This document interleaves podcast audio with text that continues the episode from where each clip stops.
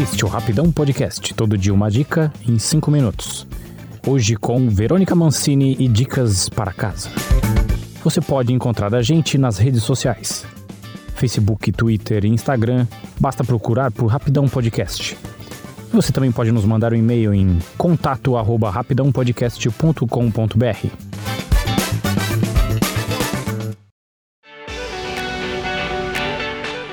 No último ano, a nossa vida mudou um bocado. E junto de todos os mais diversos sentimentos, conhecemos um que talvez nem todos tinham tanto contato, que é o de viver o nosso lar com 100% de intensidade. Hoje eu resolvi reunir algumas dicas que super funcionam por aqui e que me ajudam muito a me organizar e a tornar essa obrigação de ficar em casa um pouco mais leve, já que a desorganização física de um ambiente também mexe com a nossa saúde mental diretamente. Então você ter dicas simples para facilitar o seu dia a dia é essencial. Como esse episódio vai ficar um pouco extenso, eu decidi dividir ele em três capítulos. O primeiro vai ser de cuidados pessoais que me ajudam demais, alguns carinhos que eu gosto de fazer e que muitas vezes me salva de um sentimento, de uma sensação ansiosa que eu estou no momento. O segundo e o terceiro são episódios que vou dar dicas voltadas para a organização da casa. Antes de mais nada, é muito importante eu deixar claro que todas essas dicas são um recorte completamente pessoal. Então, nada de levá-las como modelo comparativo. O bacana é sempre absorver mesmo o que faz sentido na sua rotina. Agora que eu já dei uma bela introdução, eu vou começar a contar que a coisa mais importante para o bem-estar é sem dúvida a rotina. Eu não sei muito explicar o porquê disso, mas eu me sinto infinitamente melhor quando a lista na minha cabeça vai ticando e a sensação de pequenos deveres cumpridos é o que literalmente me mantém de pé na maioria dos dias. Nos outros eu desisto mesmo e o sofá me abraça e tá tudo bem, equilibra tudo, né, meus amores?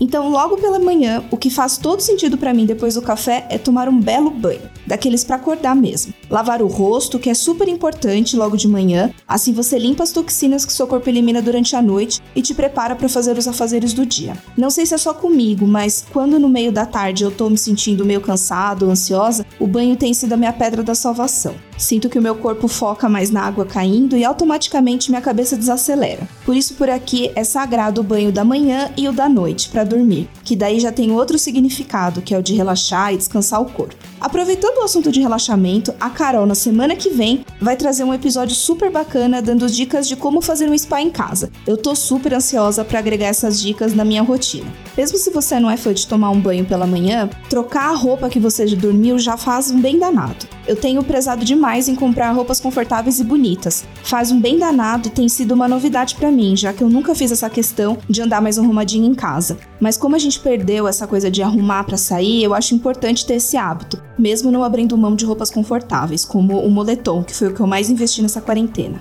Para as mulheres, a dica é: tá num dia meio borocochô? Aposta no batom vermelho que a autoestima vem. Um brinco legal também ajuda bastante a dar esse up. Fazer um chazinho quente para relaxar no meio da tarde ou passar um café bem demorado, prestando atenção em todo o processo, ajuda a mudar o foco da ansiedade e te acalmar. Cozinhar com vontade também tem sido muito terapêutico por aqui, com uma música bacana e, se possível, uma taça de vinho para acompanhar todo o processo. Sem contar que a comida é uma forma de carinho, e não há coisa melhor nesses tempos difíceis do que estreitar os laços com as pessoas que amamos e que vivem conosco. E por último é ter paciência com você. Ninguém no fundo tá bem de verdade. Descubra qual é a sua válvula de escape e agarre ela com firmeza. Tenta explorar filmes novos, séries, algum livro. Eu, particularmente, ando com muita dificuldade de prender minha atenção na leitura, mas se você tem essa facilidade, agarra isso com força, que te ajuda muito a tirar você da realidade e dar um alívio para sua cabeça. Continua tentando daí que eu tô fazendo o mesmo daqui. Nesse episódio eu contei algumas coisas que têm me ajudado bastante a cuidar de mim nesses tempos. Se você tem alguma dica que você quer compartilhar comigo que tenha ajudado você, vai lá no Instagram do Rapidão e compartilha com a gente. Nos vemos nos próximos capítulos com o restante das dicas. Tchau!